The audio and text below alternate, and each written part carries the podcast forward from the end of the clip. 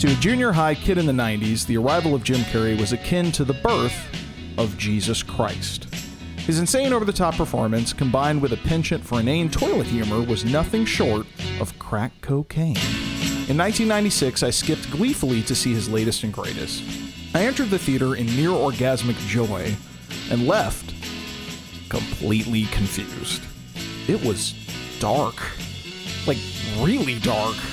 My hero was portraying a sociopath, and not exactly the funny kind. More like the I'm awkwardly laughing while looking for ways to make my escape kind. I didn't like it or get it at all. Years later, I doubled back to this strange film and found I really liked it. In fact, I loved it. It wasn't putty humor at all, it was satiric dark comedy genius. Never before or since has my appraisal of a film flipped so dramatically from hatred to adoration. That movie was The Cable Guy! Welcome to the Hold Up.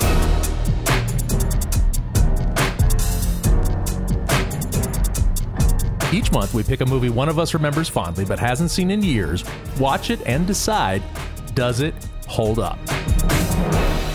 I'm John Nelson. And I'm John Longino. And greetings, people of Earth. We are speaking to you from the past. Nanu, of nanu. January 2019 to you, future types.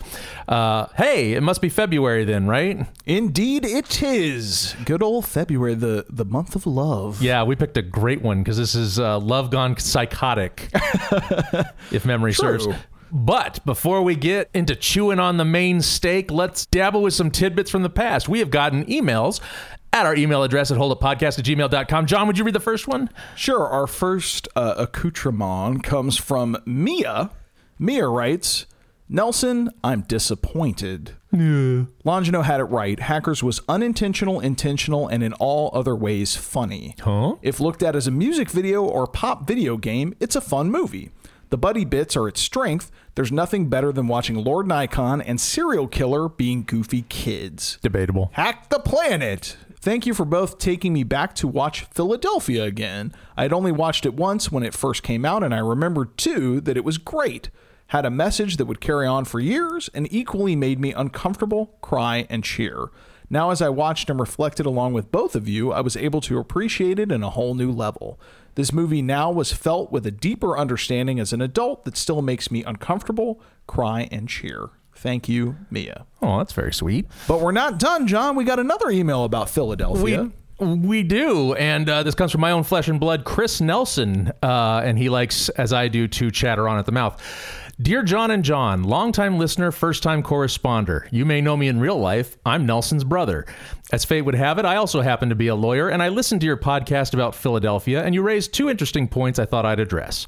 First, this film does draw at least some inspiration from a case involving an attorney named Jeffrey Bowers. Mr. Bowers brought and ultimately prevailed in a discrimination suit alleging that Baker McKenzie terminated him for having AIDS after noticing that his face and body had visible lesions. Mr. Bowers passed away two months into his case. The case was actually a series of administrative hearings in front of an employment judge and not a trial, and it lasted more than two years. But his family maintained the case in his name and was ultimately victorious after both the initial hearings and appeal. The producers of the film spoke extensively with Mr. Bowers' family members, but never compensated them, Jeez. which was not well received. I can't imagine why. Hmm. Which means, ironically, that the film about lawyers suing lawyers ended up needing more lawyers to resolve everything. The producers and the Bowers family ultimately settled, and the credits of the film even include the following statement This motion picture was inspired by part by Jeffrey Bowers' AIDS discrimination lawsuit, the courage and love of the Angius family, and the struggles of the many others who, along with their loved ones, have experienced discrimination because of AIDS. Second, you both noticed and spoke a bit about how in the film one of the jurors chuckles at a bigoted comment made by the defense, and then that same juror turns around in deliberations and favors the plaintiff, making a strong point in favor of the plaintiff that was never raised at trial. This happens all the time. Reading and understanding juries is to lawyers akin to understanding the mysteries of God and the universe. If you are a juror or prospective juror, and you all are, know this. We obsess over you. Every tiny bit of information and every bit of feedback we get from every single juror is scrutinized and fretted over with more anguish than a seventh grader's diary. We look at your social media. We delve into every single publicly available transaction you've made in your life. All of this is to say that in a case where there are relatively high stakes, like the one in Philadelphia, there are often good reasons why we, as lawyers, can't make that awesome, glaringly obvious point to the jury. Films about trials are often a little misleading in this way. Most of the big fights in a case happen before the trial, and directing and limiting the other side's evidence or legal conclusions is where most trials are won and lost before the jury is even impaneled. That said, those fights are tedious, so the film industry has to be excused because no one wants to watch that for certain. But there are a lot of legal, evidentiary, and conduct rules that prohibit us from introducing certain evidence or even making certain points. That's not to say that the point the juror actually makes in Philadelphia is something that would normally be inadmissible. I mean, why would you put an incompetent idiot on the biggest case your firm has ever had? But I did want to point out the phenomenon because it's really common. Anyway, good work as always, guys. Very truly yours. That's how lawyers sign their letters. Christopher Nelson. Well, at least he's honest about it. Uh, Christopher, I got to say, I do want to your advice on one more thing. I was actually looking for legal counsel on how to get a restraining order against you with the way you were talking about stalking us and looking at us all the time. No, that's legal stalking, man. Just like I'm- the I'm just like the movie we're about to watch. That brings it around nicely. Yeah, I don't know. Next time I see a lawyer, I'm running. Like that was that's just. I mean, I was already doing that. Anyway, That's probably but- good advice. Anyway, moving on to the stalker movie of the night, let's talk about The Cable Guy. Yeah, speaking of creepy, Yeah, right? Okay. keep it up. Cable guy. Cable Guy. the cable guys. So this is, I believe, our first Jim Carrey movie. Yes. I think so. I'm trying to. Yeah, I can't think of another one. This is definitely the first one. Yeah. So that probably will involve us talking a lot about our feelings about Jim Carrey in particular and this movie uh, in general. I think it's appropriate because Jim Carrey na- nowadays he you know certainly is still a, a big star and stuff, but he's maybe in less things. In this time in the '90s, he was just like a comet taking off Right. and lighting up the night sky with movie after hit movie. This was the funny thing about this movie is it was like really if you lived in Hollywood before it was made and you were reading all the trades and stuff, it was real like not controversial, but it was sort of like people going "Nyeh, nyeh, nyeh, nyeh, nyeh," because I think this was the movie where he got his first twenty million dollar paycheck. Oh, really? And that was it, that flipped off the debate about people going, "Why should one man get twenty million dollars for?" blah, blah, blah, blah, blah, blah, blah, blah."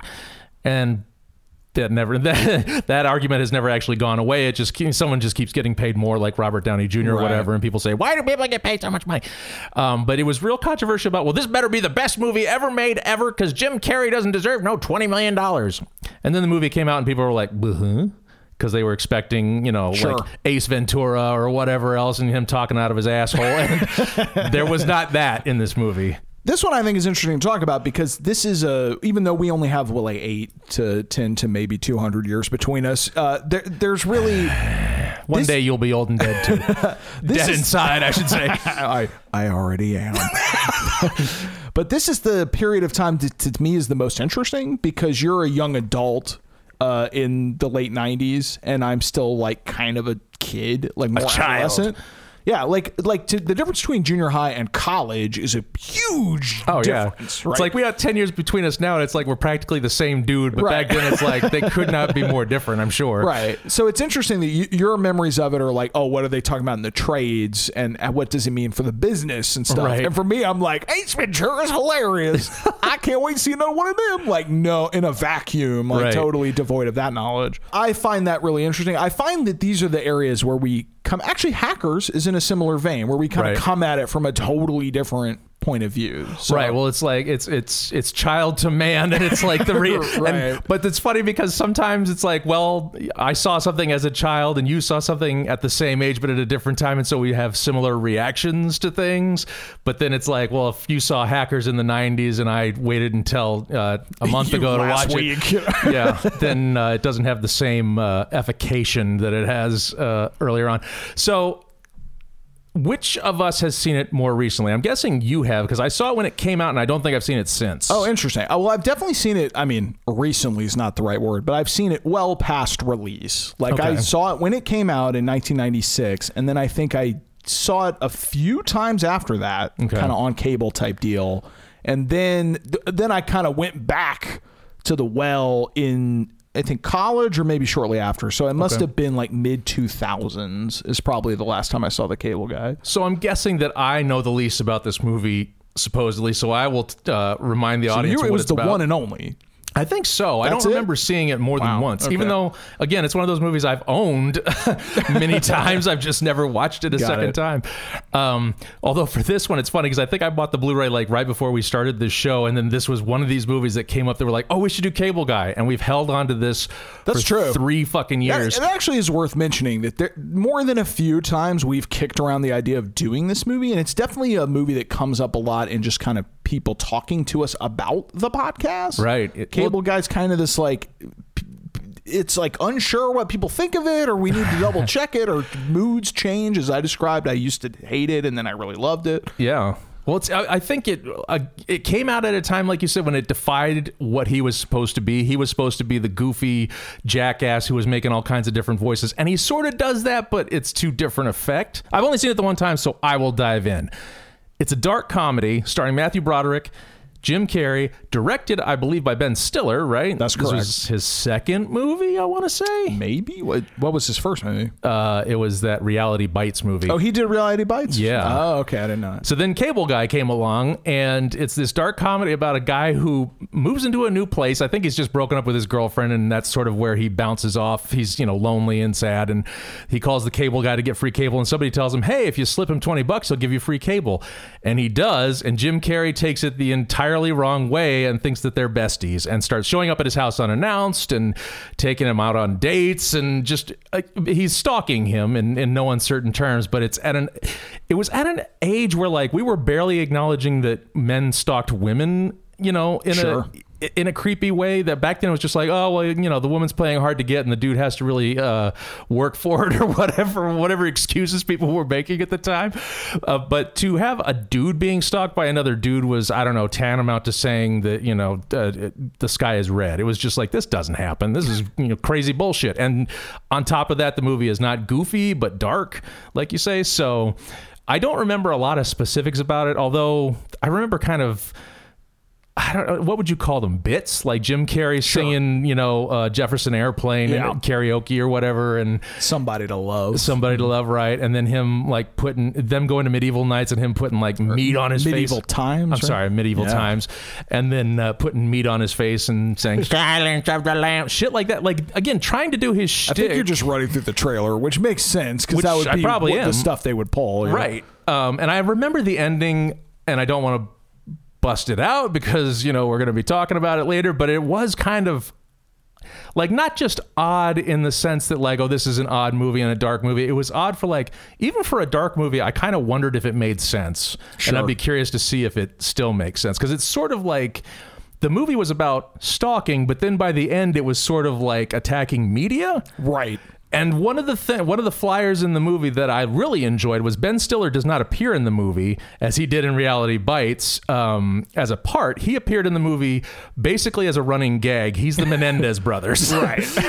and he was. I don't think they call him the Menendez brothers, but they might as well I be. think it's mean, just one. clearly- They make him one dude, but he's basically doing the whole shtick that the Menendez brothers. No, no, no. did. He well, he is a twin. Like, they, Oh, is he? I, I think it's. I think it's very obviously meant to be the Menendez brothers, but like a kind of you know fakey version. sort of close enough, and we all get what we're talking about. But it was like the Babindez Bros or whatever. You know, it was like Right. really close. But he was just he would pop up like every half hour that someone would turn on the TV and flip past the Menendez brothers trial and he would be doing something like something stupid that the brothers had done in the trial because they were real like you know for those who don't know the Menendez brothers killed their parents and then thought that they could get away with it for some reason and then when they went on trial they were like oh god ugh," acting super dramatic because they'd seen all kinds of shit on TV apparently uh, that made them think they could get away with it and basically everybody the jury the judge and everybody else was like uh, no and they put him in jail and that was pretty much the end of that Yeah. uh, Christopher Nelson will write in another novel to tell us where I've, I've gotten that wrong.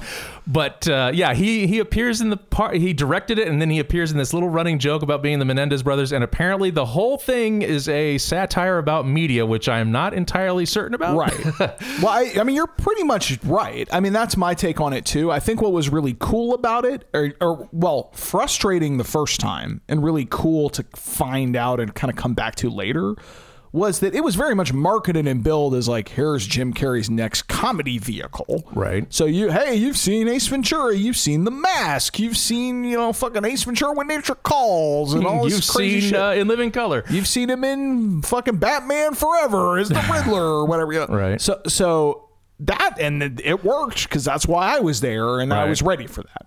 Now that's not what the movie actually is. Mostly, there's some of that. I think when you cast Jim Carrey and you let him kind of just go for it, Right. you're gonna get funny Jim Carrey stuff. So Right. so it's like kind of there, but the movie is more the satire you're talking about. So I don't know if that's a failure of the film to convey in and of itself, or just the marketing kind of misleading or misdirecting you. It's kind of similar to I, I may have talked about this in the past in reference to other movies and stuff, but something like Blade Runner I think is a is a mm-hmm. good example of like oh it's Harrison Ford and it's a sci-fi movie and I'm in for Star Wars and it's like no you're, you're in for a noir dystopian nightmare about you know humanity or whatever. Right. So so I think what from from what I remember, what Cable Guy is actually about is that it's a sharp criticism on media, mm-hmm. and it's actually kind of I think, and I'm this is what I'm really curious to see now, a really disturbing and very well timed criticism of things that like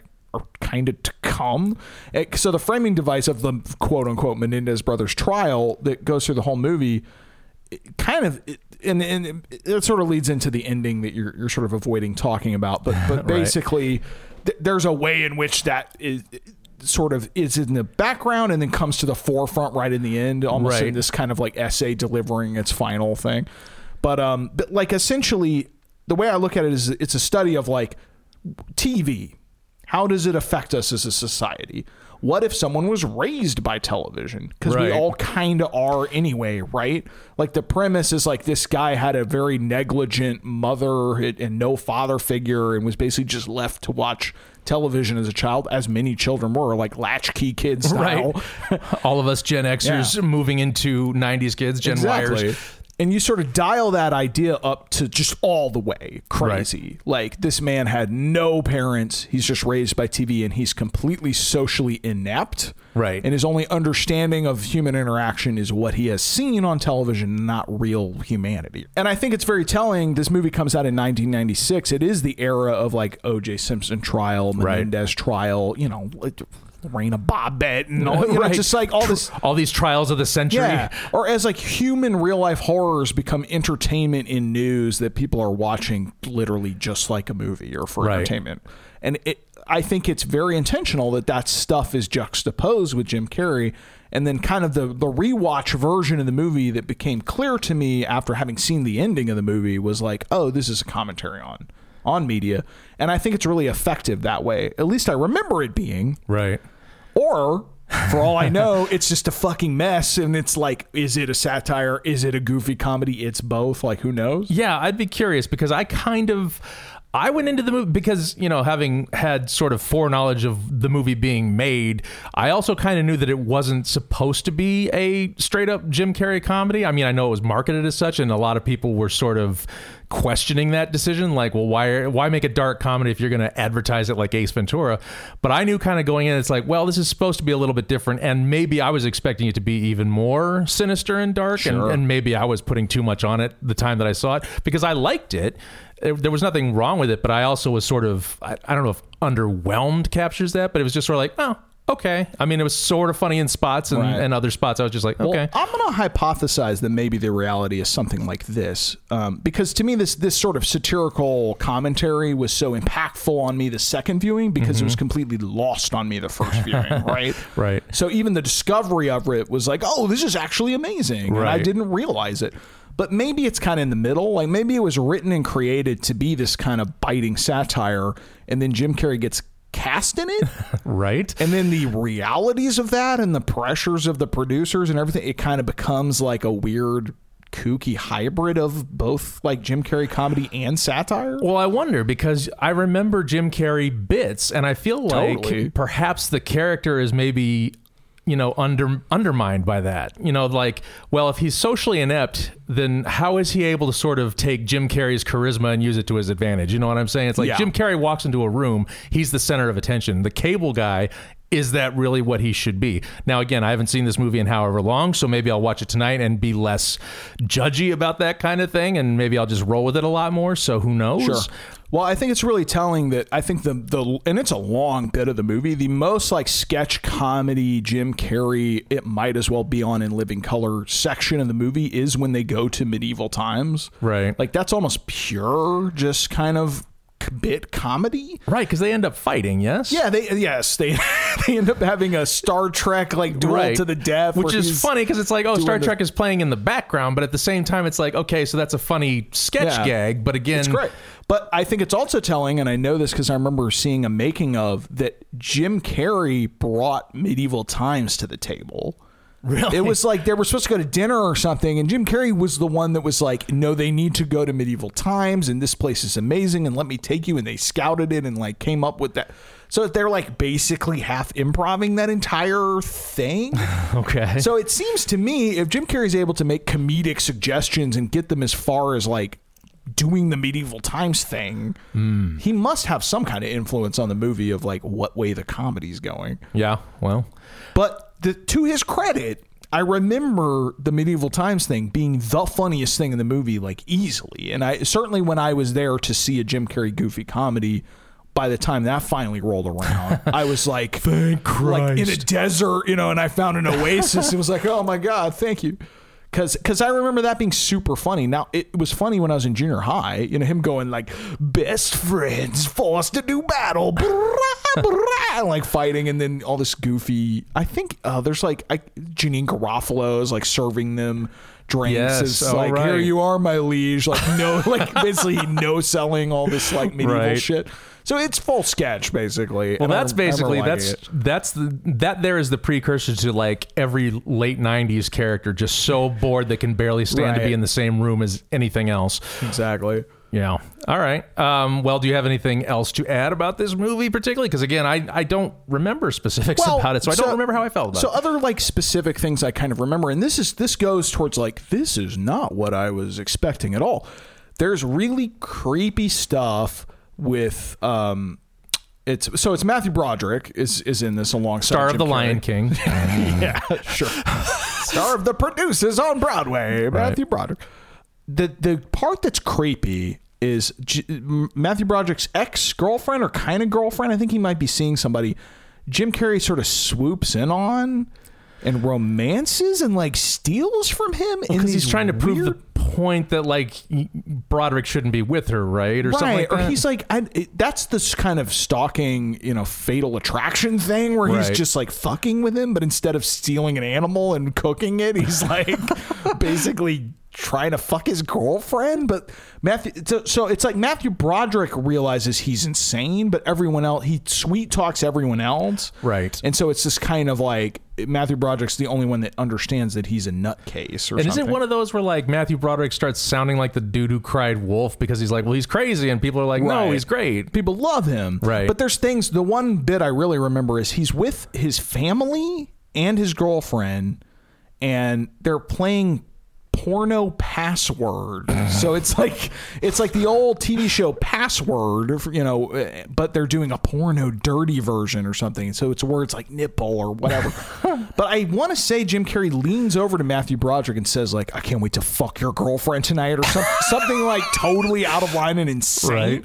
And then Matthew Broderick, in a rage, like d- punches him or attacks him in front of everyone, and the whole family's like, "Oh my god! Like, how could you?" or whatever. And Jim Carrey's feigning this, like, "Oh my god, we were friends. Like, why are you punching me?" You know, Right. and they're like, "It's just a joke, man." And Matthew Broderick's he's basically being like gaslit to holy hell, being like, "No, it's oh my god." And Jim Carrey's like, "I don't know what you're talking about. I didn't do anything."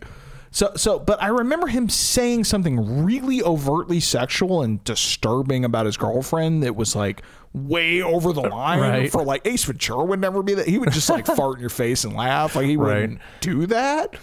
So it was th- that I remember being weird. And there's lots of things like that where you're like, this is kind of crossing a line. This is disturbing. Yeah, I feel like they were doing that on purpose. They were there. See, that's where they're maybe trying to have their cake and eat it too, because they, I think, were trying to use that Jim Carrey knowledge that everybody has. They're like, oh, they think they're going to see a wacky Jim Carrey film. Wait till they see how bad it can get, Right. And and just fucking with people, and maybe people didn't like to be fucked with, and maybe that's why the movie didn't enjoy Probably. a ton of success. Well, because you go into the movie, I mean, certainly I did. You think Jim Carrey's going to be your hero. Right? Right. You're like, oh, Ace Ventura, the mask. Like, Well, he's I'm, like I'm the behind poster. this guy all the like he's the Yeah. guy in the poster. There is no Yeah. Matthew Just electricity all around him. and Yeah. here I am. Yeah. But Matthew Broderick is actually your point of view. right. Supposedly. And, well, I mean, pretty much, really. Like, once you, if you watch the movie as like this is Fatal Attraction with Cable, Right. Then it then it's kind of more accurate to what's actually going on. Well, because my memory of Matthew Broderick is they've also they haven't really pulled any punches with him. I mean, it's funny you should compare it to Fatal Attraction because Fatal Attraction is the same way. We're supposed to feel really bad for Michael Douglas because he fucks around with, on his wife, and then that comes back to haunt him. And you're like, oh, poor guy. And on the but you're watching the movie, it's like, well. Yeah, you, yeah, may, you maybe don't have an affair. yeah, you know, don't cheat on your wife, and then you won't have this problem, right? And so I feel like Matthew Broderick also has that, where it's like it starts innocently enough, where it's like, oh, he pays the cable guy for illegal cable, and then once he gets deep into this guy's like psychosis, he's like, well, I can't get out because I, you know, did Right. something illegal, and then he just keeps going down a rabbit That's hole. that's actually a really good point. It is this kind of deal with the devil thing because I think if Jim Carrey was behaving the way he was, but Matthew Broderick didn't have this guilt of like paying him for the free cable, Right. he would obviously have nothing to do with this bullshit. Right. But that's kind of like the line he crosses that makes him keep compromising himself Yeah. and his morality. Well, and he keeps he because of that he keeps like you say, kind of taking that next step where it's like, well, I'll, I will only pretend to be his friend this time. And then he keeps having, you know, the deeper that Jim Carrey gets into like, oh, we're besties, the more Matthew Broderick's like, Right.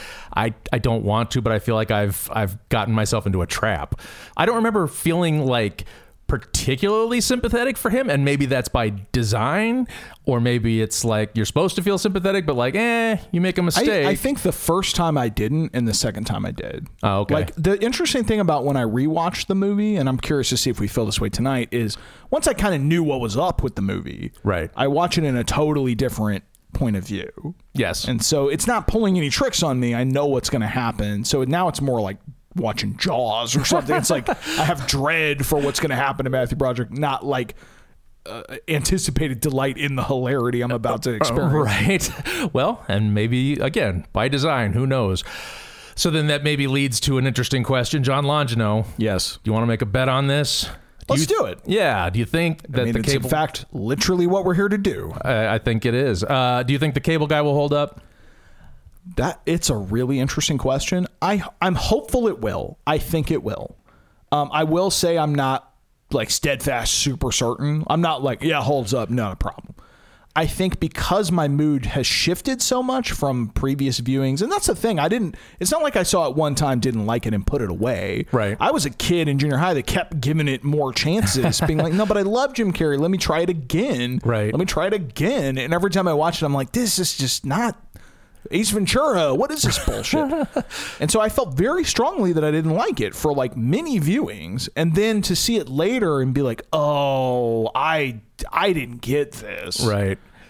And then I felt very strongly the other, the other direction that it was like genius. But I don't know if that was overcompensation for the kind of swerve it pulled on me. Right. I, I've never watched it from a kind of neutral point of view. So so I, I don't actually know how I'm going to feel about it. I'm hopeful that it will hold up. I'm going to do something I don't usually do, which is I'm going to say that it doesn't hold up, but I'm hoping that it will because I, I, I just feel like I'm in that 49 51 area Sure. where it's like, well, I'll probably like it, but I won't be overjoyed by it, or I won't like it, but it's a pretty good in other ways. So I'm going to fall on the side of not holding up just out of cynicism. But Otherwise, I'm I'm excited because I actually want to like this a lot because everybody whose opinion I respect on this matter tends to like this movie and tends to hold it up as a like this is an example of a good dark comedy and especially a good Jim Carrey dark comedy. So, I would like to like it. I'm kind of biased towards liking it, but I'm going to cynically hedge my bets and say it doesn't hold up. How's that strike you? Very reasonably. Excellent. Well, if no more need be said about uh, our pre thoughts, then let's go watch The Cable Guy. Cable guy! Let's do this. Slip the cable guy 50 bucks, he'll give you all the movie channels for free. You're offering me a bribe. What you have just done is illegal. And in this state, if convicted, you could be fined up to $5,000 or spend six months in a correctional facility. Oh, oh, please, no, that was dumb. I was just, I was just making conversation. I'm Just jerking your chin. I'll juice you up. For Steven Kovacs, Hey! You guys play here too? Cool. the price of cable just went up. Okay, Chip Douglas, you're on my team. Let's play. No way. I'm on Steven's team. Now, oh! We're not friends. I don't even know you. Well, let's fix that. he's got a friend he can't control. Where are we going? Only the finest restaurant in town. Can I have your skin? Check this out. Silence of the lambs. I just don't have any room in my life for a new friend. So, what are you trying to say? A friend who will not be ignored. I gave you free cable. The guy is a sociopath. He leaves messages on my machine night and day. If you're there, pick up. Pick up, pick up, pick up, pick up, pick up. He shows up wherever I go. He won't leave me alone. He's gonna need some tough love. There's Steven Kovacs in here. I'm Steven Kovacs. I didn't do anything. Just call my cable guy. Police look into it. Nobody named Chip Douglas works for the cable company. Suspicious, isn't it? You're all being fooled by him. he's a lunatic and he's a felon. Don't mess with me. Come back here so that I may bring thee! I'm here for you! Don't do that. You're gonna get me killed. Oh, Billy! Jim Carrey, Matthew Broderick, the cable guy. Okay, I'm going! Take off!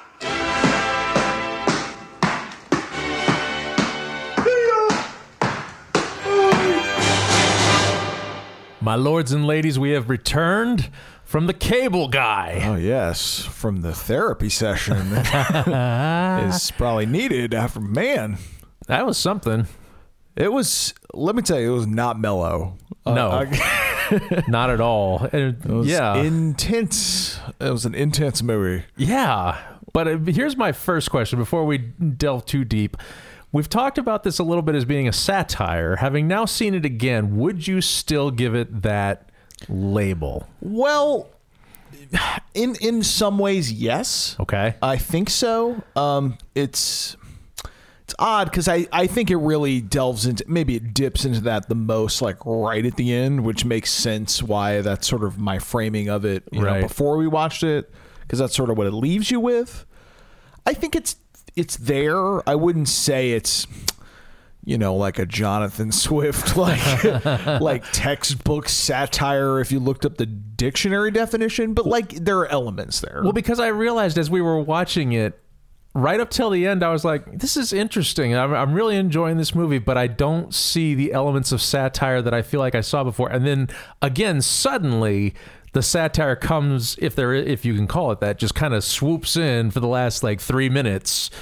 And I would agree that maybe those three minutes are sort of satiristic, but I don't. I don't think the movie on a whole is a satire. Which is, I, I would still classify it as a dark comedy, Sure. for certain, and maybe even sort of a uh, a comedic play on. You were we were talking about like Fatal Attraction before. We were also talking like during the movie about like Cape Fear, North by Northwest. Right. I, I, it's more it- like a thriller, honestly. yeah, it, it- I, It's think it was just comedic a- A, comedic thriller, Yeah. yeah. and and maybe more straight up than than a satire. Well, I, I think that there there's a couple of key things that point me towards satire, or let's maybe satire is a strong word. Let's say social commentary comedy hmm. film is, Okay. is maybe better. But there's two scenes. I mean, one is the is the kind of flashback to him as a child, which is pretty pretty brutal, honestly. It's, Right. It's his mom walking out like, "Have fun with the babysitter, Sure. bye," and he's like staring at the television. That and the kind of opening credits where it's showing a lot of TV and stuff, and then obviously the ending, which we we sort of skirted around talking about, Right. But it's worth bringing up in case you know listeners haven't seen the movie in a while. This movie ends with Jim Carrey's apparent like, suicide attempt, de- declaring he's going to kill the babysitter in air quotes.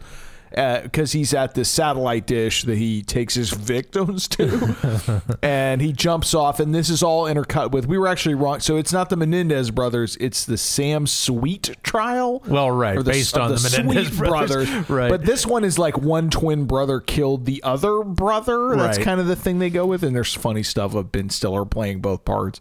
But um, it's like all of a sudden this thing that's been a running joke in the movie that they've kind of cut back to every now and then, maybe for a little longer than felt necessary, suddenly becomes like the entire point of the movie where every human being in, in the world is tuning in to see the results of this trial. And then, Right. and then Jim Carrey lands on the satellite dish.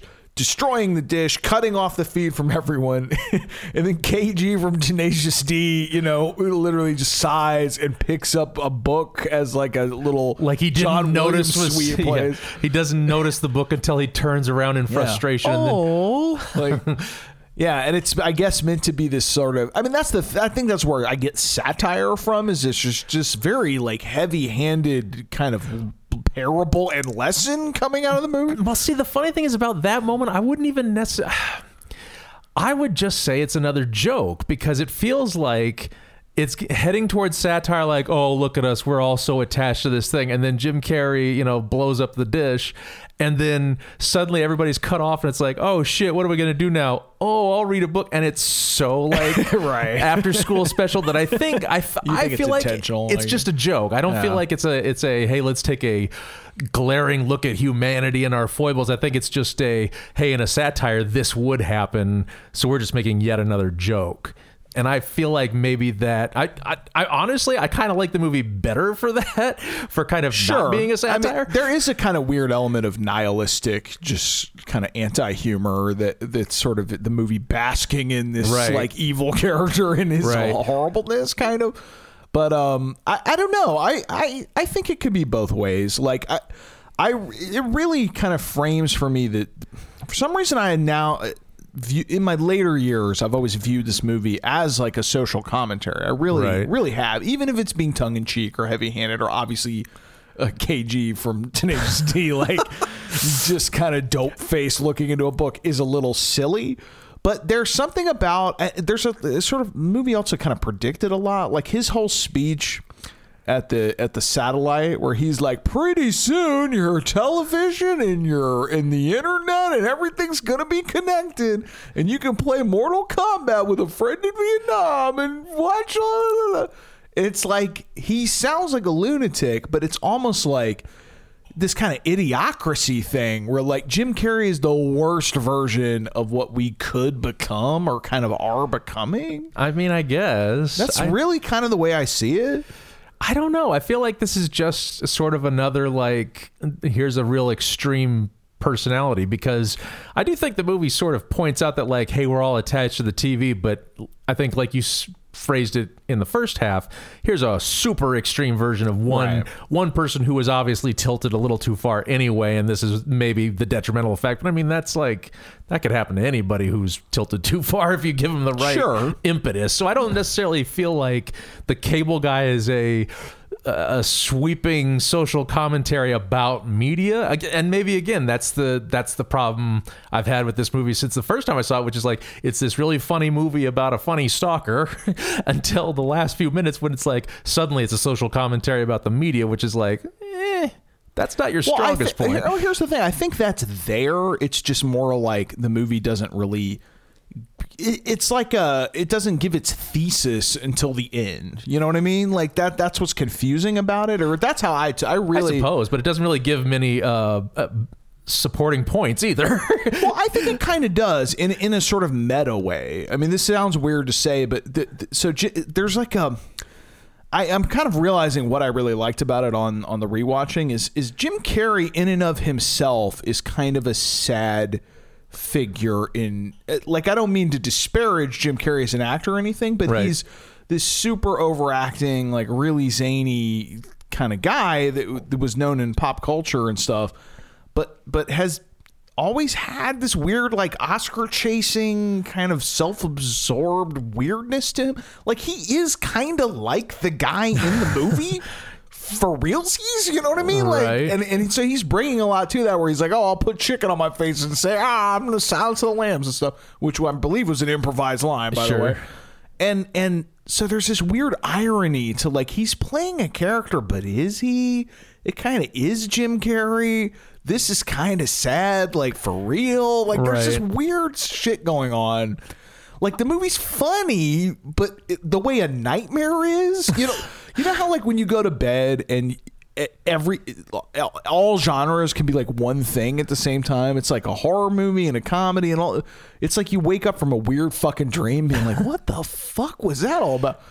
I don't know. There's there's something I subconsciously like about the Cable Guy. It's it's like really hard to describe, but there is something going on there. Like it's Most just definitely. I- it's I- like the darkness of humanity is like laid to bear in this weird comedy. I really like it. I don't know why. No, I, I, I quite enjoyed it. I, I was surprised at how much I was enjoying it because I do think, for as much as we sort of set up in the beginning that like, well, they tried to market this as a wacky Jim Carrey comedy, and it's not that. It's it's wacky. Oh, it's I mean, wacky as it is- fuck, like- it is Ace Ventura. it's just that it's toward a different purpose. It's like Right.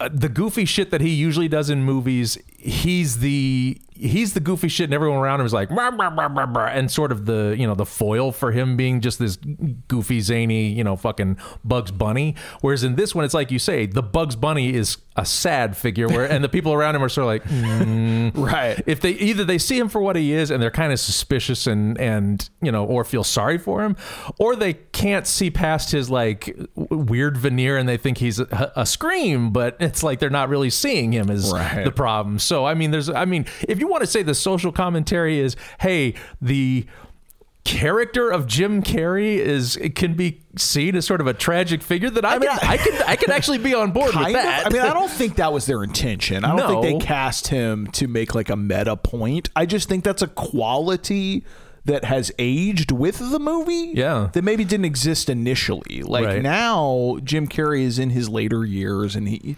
sure he's been in great movies, and it's not like his.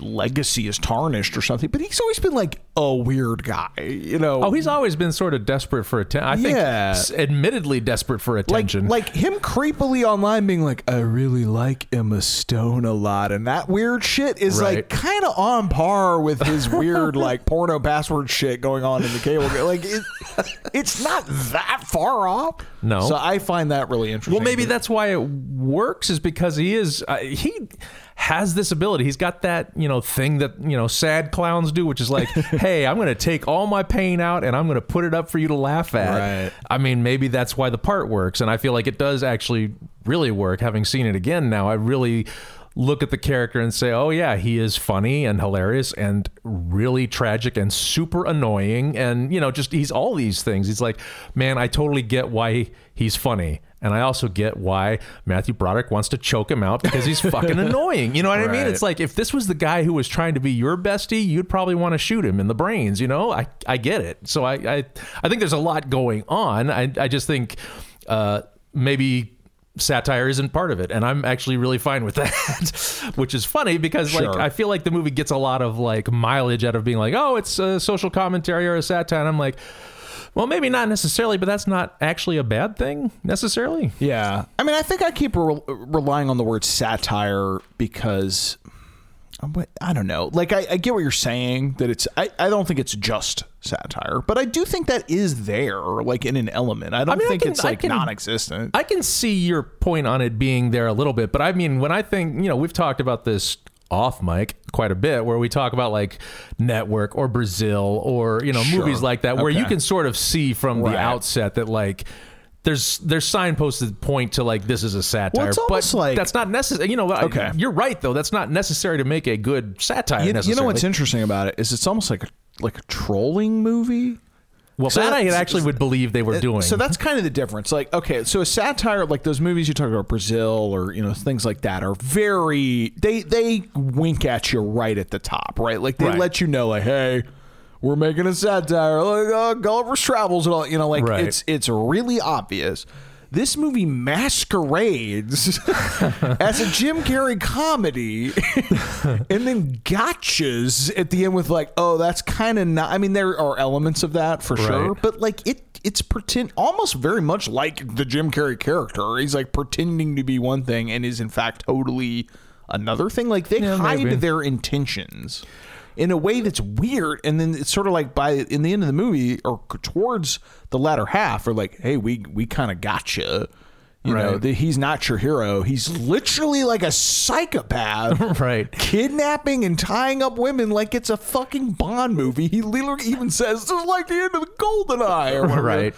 Like, Well, see, but he's that- just out of his mind. Yes, and maybe it's that. Maybe that's the moment that I'm actually sort of putting all my ducks in this one row. Is that I hate in movies, ex- except when it's like meticulously done. I hate when people say this isn't a movie and they're in a movie because there's just something about that that I'm like, okay. You know when you say that Right. it's a real like it, it- everything points to it at that point. It's like this isn't a movie, and you in the audience go, yes, Right. it sure is. So I so when they set up that moment, I I can't I don't even know right now. I can't tell if it's like they're trying to give you that moment for serious or if it's they're just like Right. this is not a movie because they say that in other places and it's goofy. I, I agree with you that usually that kind of a thing is cringy, but actually this time I I don't know why like it really works for me in this movie. Hmm. Like I think and and to be clear, they're at the top of the tower. And then Jim Carrey's like, "Come on, man," or saying some crazy shit. And it's like Bro- Goldeneye or whatever. It's like Goldeneye. It's like this. And Matthew Broderick's going, hey, man, calm down. This is not a movie. Like, you're in reality. This is not a movie. And like you said, yeah, that's a very fourth wall breaking moment where you obviously know you are watching a movie. So I think that's a that's kind of a meta moment. Like they're they they are acknowledging like yes, you are watching a movie even right now. Right. Like this vehicle through which we are criticizing and like making a demon out of this man created by a movie is in fact also a movie and you're watching they literally end it like it's fucking jason Voorhees in like a friday the 13th movie where another guy goes hey you're gonna be okay pal like the helicopter guy like paramedic helping him out and he's like am i really your friend Right. ha ha ha ha as it like zooms in on it like Right. and obviously it's played for a joke but it is like a horror movie like Right. a full-on horror movie Oh, it's definitely a sting at the end to to it's like the taxi driver moment. It's like, oh, this ain't over. this has just begun. If you're gonna let him live, you're gonna see this again. Uh, It's like Carrie's hand coming out of the Right. grave, basically. Like, and I'm fine with that too. You know, maybe there's something of it. this is the thing when you're going to make a commentary about like, well, this is what media has transformed us into. I just feel like Jim Carrey in The Cable Guy is not the prime example of what media does to people because he could actually that character could be divorced of media and still act in that manner and more or less be the same character. You know what I mean? He could have been like raised by wolves and still act weird. oh, really? I, I kind of totally disagree, but I, I'll let you finish the thought and then I'll. Well, it's I'll just sort of that I mean, if you take away the the trappings of like, oh, he's singing a song and talking about, oh, I saw this on a documentary, or oh, this is like Star Trek. Say he, ju- if you have the same movie and it's like, hey, I want to fight you, and he just doesn't make a Star Trek reference, it's still funny, maybe, and then. Sure. It's still the same sort of beat, but it's just adding that like Star Trek veneer or whatever, or the the media veneer or whatever.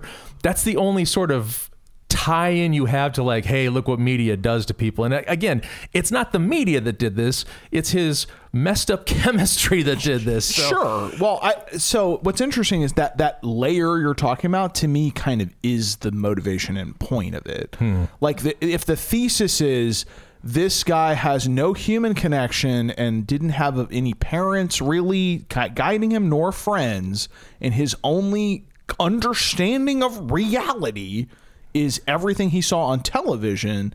I, everything he does and says is this is taking that all the way like like it, it it's sort of like his the concept of that character is he has no really clear way to personally interact with anyone and he's basically like a serial killer and he's he's just faking everything like everything he's saying and doing is something he got from television like okay for instance like he goes in and they're having a basketball game right like he he Right. breaks in hey guys room for one more and then he's Michael Jordaning and like fouling and being insane and like horribly mean. Everything he does is just really mean, really overly sexualized. Everything like just just petty, shitty. And I think the idea is like that's what we reflect in television. And so this is what he values and this is how he behaves. That's really how I saw it. that's interesting because i don't think you actually need the tv media connection for that the fact that he's like over sexualized or mean or whatever you could i mean I think that it's funny regardless. I- in- Yes. In, order for it to be funny, yes, it's not required. But I see it as like this is why this is happening in the movie. Is this was the logic followed? you know, Sure, and- I, I which I totally understand. I'm just saying he could still like you could still have the basketball scene, say in the version of the cable guy I'm talking about, where media is not the thing that messed him up. He could still be, you know, that scene doesn't need like a media reference. You know what I mean? Him setting up the cable in the beginning doesn't need a, mer- a media reference. There's just all these signposts that sort of say, "Hey, media is involved in this."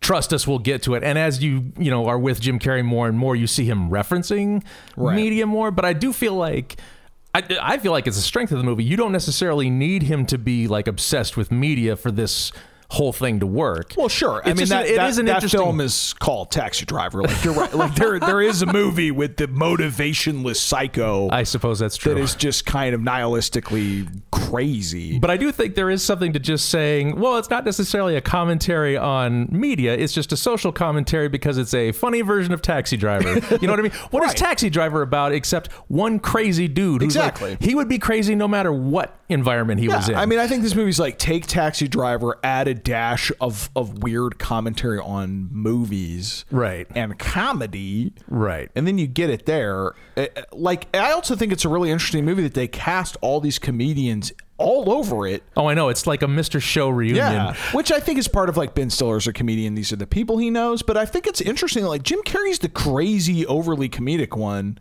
and then pretty aside from the people at medieval times, like and so Andy Dick and Jenny Garofalo are like obviously playing for comedy, Right. But pretty much everyone else, like so, I forgot like Jack Black's in this Right. as as uh, Matthew Broderick's like best friend, and while he, he he's not his like crazy Jack Black super funny self, he's like basically a normal guy. Well, he's also got the Jack. Bla- uh, Well, Well, not he the Jack Black. help but he's the be best. Fr- he's the wacky best friend. Yeah, but he's not that crazy. Like he doesn't really. He's just like, yeah, I like rock and roll. Woo. Right. That's about as nuts as he gets. Like it's not like a Jack Black show, or and then, or like. But he is the the role that a comedian is traditionally cast Yes, in. So yes. But what I'm saying is, in contrast to Jim Carrey, all these comedians seem like normal ass people. Right. Like like Jack Black, David Cross is like a guy, just a guy that works at the office. Bob Odenkirk is just like a friend over for dinner with the porno password or whatever.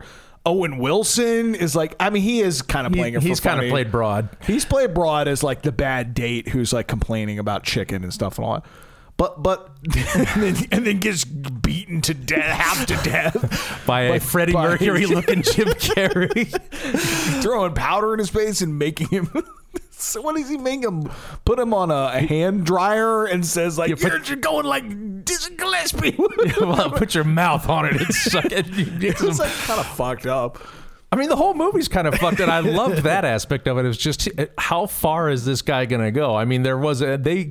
I think they got the comedy of that. It's like, well, if you're going to do a stalker for laughs, do it like this because Right. any more real and it's kind of terrifying. Did you? I I found it to be quite funny, and maybe my humor is just a lot darker now. How No, did you feel about the comedy? I actually really was. I, I, well, I, again, I was sort of surprised at how kind of Jim Carrey esque it was because I remembered it being dark, but uh, I mean, he's doing a lot of Jim Carrey bits.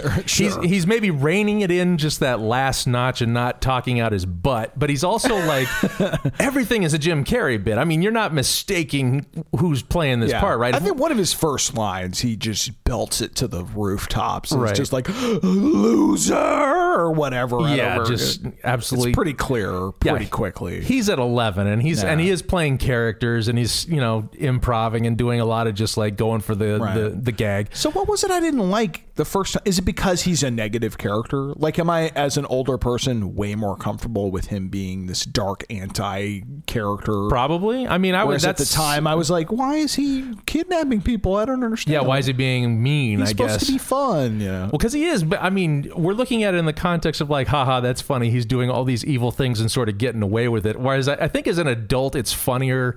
Assholes are funnier because you sort of know it's like, oh, I'm not supposed to tread on that. Whereas I think as a kid, you take it much more seriously. But is that now, and John, don't hate me for this, but is that also part of the sort of meta commentary of the movie of sort of like what plays on television and for entertainment is not nice people? Well. what plays for TV, they're showing Jerry Springer and all this is overly sexualized, really shitty people. That could be. and so that's who this guy is because that's what he's reflecting. And then we are out laughing at it because it is funny, right. but it's like not good. But we're the dicks for Yeah, laughing at him, for, kind of, for like- egging him on. Maybe. I mean, maybe I'm bringing a lot of weird shit to the table, but like this is the things I see. Well, let me let's let's take it to the other side now. Let's talk about the Matthew Broderick character. Okay. Here's my looking at him and and his performance. I like Matthew Broderick in most things I see him in. So to see him in this, I kind of realized, oh, he's just sort of eh, anybody could play this part. Oh, I kind of feel like, and it- totally. it's not necessarily him doing something wrong. It's just that, well, he's not doing something particularly different. You know what I mean? He's just being generic. Yeah, I mean, let's be honest. Like he's basically just kind of there. He's like know? a victim character. Yeah. I, I mean, I honestly, mean, I, he's totally was. a straight man just playing to Jim Carrey's lunacy. I kind of wonder if Ben Stiller wasn't like thinking about playing that role because it just seems like a typical Ben Stiller, like, eh, oh, okay, yeah, Right. oh, hit me in the head, oh, yeah, I'm stupid. You know, I don't know. It just seemed like a very generic, like, oh, I'm a sap and a sucker. And like part of the thing, I, you know, when you get to the end, part of the whole movie is Matthew Broderick's been dumped by uh, his girlfriend, who is played by Leslie Mann, who is yes. uh, married to Judd Apatow, who was one of the Who producers. the movie, I right? think he also wrote, rewrote the script, although Oh, really? he didn't get credit for it because you're not allowed to when you're a producer. Um, but uh, I, Leslie Mann's character is, I mean, part of it is just like I don't see why. I don't see what Matthew Broderick sees in her because she's kind of just cold and distant, and she never Yeah. gets much better. It's not that she's evil and she's not like a harpy and she's not like a stereotypical bad girlfriend as as shown in many other like movies so i appreciate that but there's no point where i say to myself oh this is a woman that's worth getting hung up on she just sort Sure. of is like well, I mean, to me, that's a problem of you know mid to late '90s like Bechdel test failing cinema. you know, basically, like this has nothing to do with her as a character. She's not meant Right. to be appealing or whatever. It, she's literally there for a plot point, right and it's just a pretty face doing basically nothing. Well, I kind of kept waiting for her to like realize that the grass was greener on the other side of the street and and leave Matthew Broderick, and I would kind of have been okay with that because. Again, he's just sort of a schlump, and I'm just like, I, you know, it's funny that he gets himself into all this mess, but I just don't sympathize with him enough to care. Yeah, I mean, honestly, she her whole character and the way she's written is one beat away from like Spider-Man girlfriend in the fridge. Like that's that's kind of like the level we're at of like she's there Slightly to, better. She's there to get kidnapped and to and have Matthew Broderick be freaked out while uh, Jim Carrey inserts himself into her life. Other and to be a plot point, Right. Of you know he this is why he's going to the apartment and oh I need to make That's it up true. for her. And all. Now you're making me like that character even less because I, I feel like you're right. She is sort of just the template Which for which character? her character? yeah, her Yeah, character. it's not a character. It's just a plot point. It's a Like- it's a plot template. You're right. Owen Wilson drops into the movie, and you know everything about his character in like five seconds because of the way he portrays it. But Leslie Mann is given absolutely nothing to do. And is true. just sitting there smiling while she's being, you know, kidnapped or like Manipulated. And then they Matthew Broderick, I guess, still feels sympathetic to Jim Carrey at the end, and she's sitting there smiling like this motherfucker like tied me up and hung me out in, in the rain. I'm not fucking smiling like oh, hugging my boyfriend during that moment. That's fucking insane. Like I would just be screaming at the cops to shoot him. So I mean that's no fault of Leslie Mann's whatsoever. Her No, she's- performance is fine. She's Like, doing what she can. yeah, it's just that's just well, But you're right. a movie written by a man and directed by a man. Right. Well, you're right, though. I mean, Janeane Garofalo shows up for two minutes, and you already know way more about her character than you know about Leslie She, Mann. honestly, she might be the funniest part of the whole fucking movie. She was Like, fucking hysterical. I know that's an easy bit, but just go like, Well, it still requires, uh, you know, I mean, even if it is an easy joke, it's still funny, and you got to do it right. And you know, she was the perfect one for that. Just, Hello, my lords. Welcome to medieval time. Just that was great. Loved on, it, man. That was my favorite part of the whole medieval. I like this. They gave her eyeliner too. They gave her like under eye eyeliner and a anarchy Anarchy tattoo. and she just And she's looks- like, there were no utensils in medieval times, therefore there are no muta- utensils at medieval times. But there was Pepsi. Dude, I got tables. Like, Yeah, exactly. You good. know so much about her. uh, okay, well, any uh, what else? What else do you like slash dislike about this movie? Seeing it again, years later. I don't know. I, li- I like how fucked up it is. Like it's Mm-hmm. it's and you kind of forget. Like he hires a prostitute and has you know has um uh, Matthew Broderick sleep with a prostitute, and then his re- reaction is just like, "Don't worry, she's clean, man." it's like fucking weird. Like he doesn't understand how taboo and horrible that is. Like, Right. Just everything he does. I like that he's fucking like the, uh, a mafia don that has like the control of police officers in like half the county. Yeah, just just 'cause he- hooking them up free cable. Yeah, just because he gave him free cable, that was pretty funny. And then uh, Charles Napier was playing the cop, which was great because he shows up like in the background of one Right. scene first, and I'm like, I I don't know why I love this so much, but I always love it when like bigger characters start off in the background. It's just like a Oh, totally. I just love that like playing him down, not giving him the biggest entrance on planet Earth for every single character. I love that when directors do that. Um, and speaking of which, Ben Stiller directing the movie. Any anything you notice about Ben Stiller as a director that you give a shit about? Well, I you know I don't know. I mean, uh, he hasn't directed a terrible mini movies, but I've liked a lot of them that he's done. I think this one had the most that I can remember, sort of directorial cinematic style. Like there was Yeah. very conscious decisions of like, oh, we're singing Jefferson Airplane and Somebody to Love, so we're gonna go full like psychedelic '60s music video, Right. Fucking drug dream insanity, and playing. And I love. There's some weird decision of the, the. So it'd be so easy to play it where Matthew Broderick is just having sex with this prostitute, but he's intercutting. Jim Carrey singing the song with her like rubbing his head, Just basically giving him a scalp Giving him a massage. and him just like, oh, and I was just like, this is such a weird decision. Like they're in like ghosts doing pottery or something like. And that's it. Like that's you, you don't see. It doesn't get like super sexual. It's just like this head scalp rubbing. Right. Such a weird decision. I really liked that. It's so Yeah. strange. Well, there's a lot of like uh, camera moves around Jim Carrey. Obviously, I, Oh, I- I feel like that was Ben Stiller just like just getting orgasmic over like, oh shit, Carrey's gonna move this way, the camera's gonna move that way, because it's just like you could just tell they're like, okay, when you like lock your hand in like this, we're gonna swing the camera Oh, around yeah. it. Yeah, he just. I mean, by the end of the movie, he was the Babadook. Like it was insane. it was like he was going rah, like flying down and like a monster. There's even that um, fantasy sequence of of him with like demon eyes, Right. terrorizing. Which actually, if I recall, a, a little trickery. I think in the they tra- they play that in the trailer as like real. oh, okay. Like it's a fantasy sequence in the movie, but I think in the trailer they tried to play it like, oh look, it's funny comedy. The part where he's, I'm leaving now. right. Bye bye. Yes. See ya. Yeah, I think they played that like it's real, but it's it's part of this fantasy sequence. Right. All right. Well, I think we've beat this dead horse long enough. I'm going to ask you something, John Longino. Yes. It's about this movie. And Uh-huh. if and if you thought that it hold, held up. Well, let me tell you that uh, I think it did. Um, and interestingly, maybe not in the way I thought it would. I because I at first I was like, I th- I thought this was going to be a funny movie, and it wasn't when I was young. And then I watched it when I was older, and I saw the biting, you know, satirical social commentary that it was. And I think it's it's kind of both, like we've talked about. Like I think it I think it is a, a commentary on society, but it is also really funny. Like I found it much funnier than I did, and maybe that's because I'm old and dark and mean and evil. I don't know. But I took a weird pleasure in like how awful he was in that movie, and, and I really enjoyed it. Well, not you know, you just say that, and I just realized something. Ace Ventura and The Mask, they're both sort of skewing younger, Yes. right? I mean, this is sort of the first Jim Carrey that's like you can be an adult.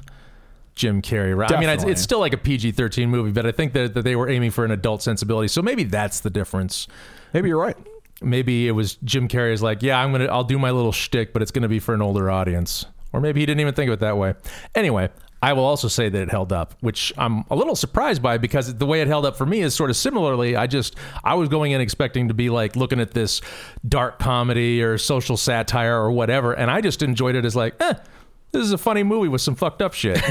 It's like it's like a funny taxi driver, like we said, which I didn't expect that simplicity to actually work. If uh, you know, if you had told me before, well, it's not really biting social satire, but it's kind of funny to watch Jim Carrey do a lot of shit, I would have probably thought, eh, not for me. Sure. I, I'm not impressed by that, but I actually was. So Well, I think expectations lend a lot to it. There's I, there's definitely upon first viewing of this movie, I don't care if you're seeing it now or back then, like there's just confusion.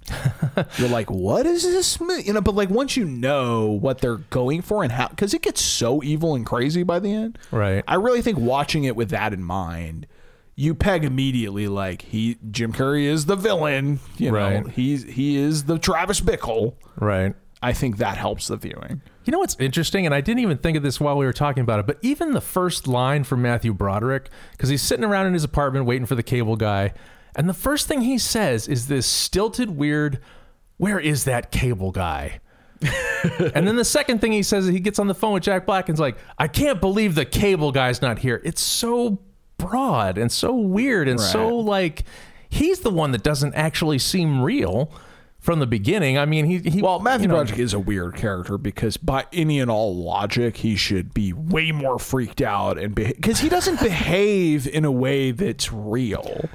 I mean, I I, I feel like like Jim Carrey almost cuts him in half at medieval times, and then they get home and he's like, "That was a really great time. We should go again next week." right. No one would ever say that. Like if they almost just died, they would they would be running in terror. So like he it's weird. He almost has to like be both skeptical of Jim Carrey but also accept everything and keep Yeah. the movie going. I kind of I said, said something before in the first half. I think I said something like Matthew Broderick isn't sympathetic in this movie because he makes like choices based on the fear of like oh I gave he gave me free cable and and what'll happen as a result of that. I actually feel like it wasn't as unsympathetic as I thought he was going to be, but that oddly still doesn't translate Right. into sympathy. Well, it's weirdly there's like a sub theme to the movie about authenticity.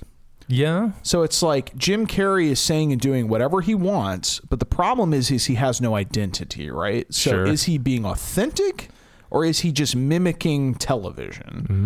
Mm. Whereas Matthew Broderick is a real person raised by real people and and is quote unquote normal, but he's so like passive aggressive and and and so um repressed that like he wants to be a bad guy or he want he's just too nice and oh you br- oh my god like if I was with a, a woman and I by the way she so he asked his girlfriend to marry him she said no and that's why he's moving out Right. if I'm with a woman and I say hey let's get married and she says nah I don't think so and maybe you should move out that fucking relationship is over. Like I don't know what's going on, but he's like he's just following along. Like ah, you know, I hope she calls me. I want to get back together.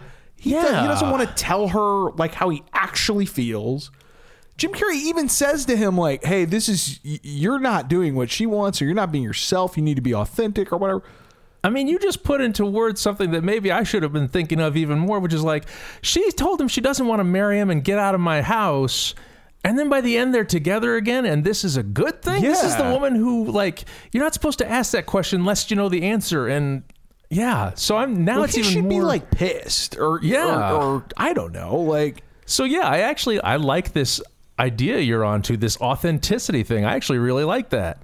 Yeah, uh, because there's something about him that's and her that's inauthentic whereas jim carrey like you say more authentic but just lost in this facade that he's created Yeah. I mean, maybe that's what Jim Carrey's bringing out of him that he needs. That's Right. why he's kind of going along with that character, even though he's like, oh, God, get away from Like, the, the night that they have their big party, he wakes up in the morning, Jim Carrey's making him fucking breakfast, and he's like, I really needed that. That's it's- great. He just got his scalp massaged and fucked his brains out with a prostitute or whatever. well, the funny thing is, is like if you're not, if you didn't see the scene before, if you just saw Jim Carrey making him eggs and Matthew Broderick coming out and say, "Ah, "I needed that," you'd get a whole different, you Right. know, look at that scene. You'd be thinking, but he kind of did need it from him in a way. Like, Yeah. like he's he's he's encouraging him to do this crazy stuff that he's repressed and isn't going to do, and then he keeps getting caught up in these formalities, like she's prostitute, which he has every right to be like, oh my god, it's shocked and like what. But that's the thing. By the end of the movie, it's a big deal for him to do the scene where he's standing in the rain with Jim Carrey and goes, "Listen, I don't have any room in my life for friends right now." I don't want to be your friend. It took him a fucking hour and 15 minutes to say what we knew he felt in scene one, which is all he had to do was say, No, I don't want to go out with you. Please leave. And the movie's over. that's like, true. So he, that's, I don't know. I don't know where I'm going with this, but there is like- a weird, like, subtext. to No. I do like what you're going for. I mean, I don't think that's necessarily only his character. I think that's like maybe that's another societal thing where it's like, hey, maybe we say things we don't mean and it gets us into trouble just for being polite. Right. Because I think that's what he I don't think he's got an agenda in the beginning. I think it's just No, he's just too nice for he's just being good. too nice and maybe he's just being too nice to Leslie Mann but then maybe by the end he shouldn't be as nice as he is or or maybe it's like Travis Bickle he never learns his lesson and all these things will repeat themselves again maybe that's the whole Right. point I mean, maybe a good human being is not completely repressed and and uh, kicked out of his own home by his girlfriend he's still pining for, but also not this completely unbridled psycho who indulges in just nothing but fantasy. I would A have healthy mix is both. Like, I would have never thought we would get this conversation out of the cable guy. So I have to at least thank the movie for that. I did honestly. I would have never guessed that we would have gotten this deep into this movie. double hold up, man. I swear. That's what I mean. There's something like I almost want to watch it again. Like there is something. There's like a subtext. I could write a fucking like psychological thesis on the cable guy. Like something is going on. Something is going on, and I don't even know if Ben Stiller knows what's going on, but there is something going on. You're right. I, maybe it's just a lucky accident and all this stuff. He's just like, I don't know. It seems to work. Just throw it together and let's see what happens. But even so, it's even if it's just a blank slate that we're putting our own shit on, it's still interesting. Even if it's born out of the collective unconscious and it's some like uh, subconscious thing that Ben Stiller put out, I I'm picking up on it and I, am liking what I'm seeing and I want to. I'm. Oh man, I would. I need to go back to film school and like write a paper on the cable. yeah, get an A plus, bro. All right. Well, let's close the book on the cable guy. Do you want to know, John Longino, what we are going to do next month? nah. Yes. No, All right. I- absolutely. No, love you said know. no. Forget it. I'm not saying. Oh, I'm going to tell you anyway. We're doing a film noir, a neo noir. We're, we're doing a little John Dahl film called Red Rock West. Excellent. Thank you for listening, folks. If you want to contact us and give us movie suggestions or uh, tell us that we are absolutely 100% wrong about the cable guy, then you can write us at holduppodcast at gmail.com or you can head to holduppodcast.com and hit us at any of our many, many social media sites. And until next time, Nobody move. Nobody gets hurt.